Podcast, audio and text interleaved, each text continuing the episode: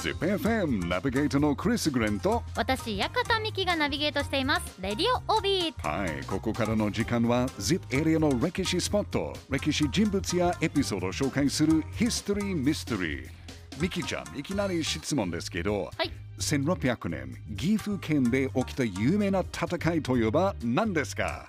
うーん関ヶ原の戦い正解です。はい。関ヶ原の戦いに関係ある ZIP エリアのお城としては岐阜城、大垣城はあるんですけど、実はもう一つ大切なお城があります。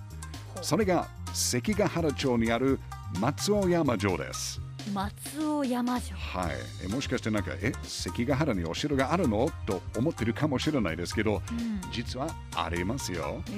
あのいつ築城されたのは、はい。まあヒストリーミステリーですが、1300年代後半1400年代初めに作られた室町時代のお城と言われてます。で関ヶ原古戦場を見下ろすことができる293メートルの山の上に築かれた松尾山城にはね、はい。ある武将が陣に置いたんですが、その武将は誰かわかりますか？ある武将うん、えー、わからないです。ヒント。この武将の動きで関ヶ原の戦いの結末が大きく変わったって言われてるんですけど、えー、誰ですか？えー、誰だろう？誰ですか？答えは西軍の小早川秀明です。小早川秀明。秀明、はい。関ヶ原の戦いは、まあ、午前8時頃にスタートしたんですけど、うん早いな。はい、松尾山城に行った小早川はね、うん。お昼の12時頃までうん。動きませんでした。えー、待機してたんですか？うん、まあ関ヶ原を全体的に見渡せる山の上にいる小早川が動かない、まあ、これはかなり不思議じゃないですか。うん不思議ですあまあ、個人的に思っているのはね、はいなんかその日に霧が結構ありました。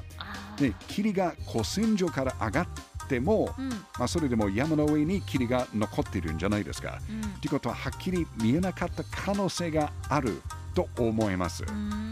まあ結局西軍の小早川秀明はお昼12時頃山を降りたんですが、うんなんとこの時自分と同じ西軍の小谷義継の軍への攻撃を開始しました。同じ味方。同じ味方です。はい。西軍同士。そうです。そう。でなぜ自分と同じ西軍を攻撃したかについてはまた今度紹介しますけど、はい。あの実はこの小早川の動きをきっかけに西軍がまあ全体的にちょっとドミノ状態で倒れてで結局関ヶ原の戦いは西軍が負けました、うん。まあ、現在関ヶ原古戦場へ行くと、はい。岐阜関ヶ原古戦場記念館あとはいろんな部署の陣跡巡りをすると思うんですけど、小早川秀明の陣がある松尾山城まで行く人は、まあ、結構少ないと思いますね。うん、あの大きな理由の一つはうん。時間かもしれない。時間？うん、あの山の上まで登るのにだいたいまあ45分50分ぐらいかかりますね。結構かかるからってうん、確かにあまあまあまあ疲れるけどうん登る価値がありますよ。うん。松尾山城からは笹尾山にある石田三成の陣とか、岡山にある黒田長政の陣あとは西軍の毛利木川暗黒寺などの陣が構えた南宮山もうすべてが見えるんです。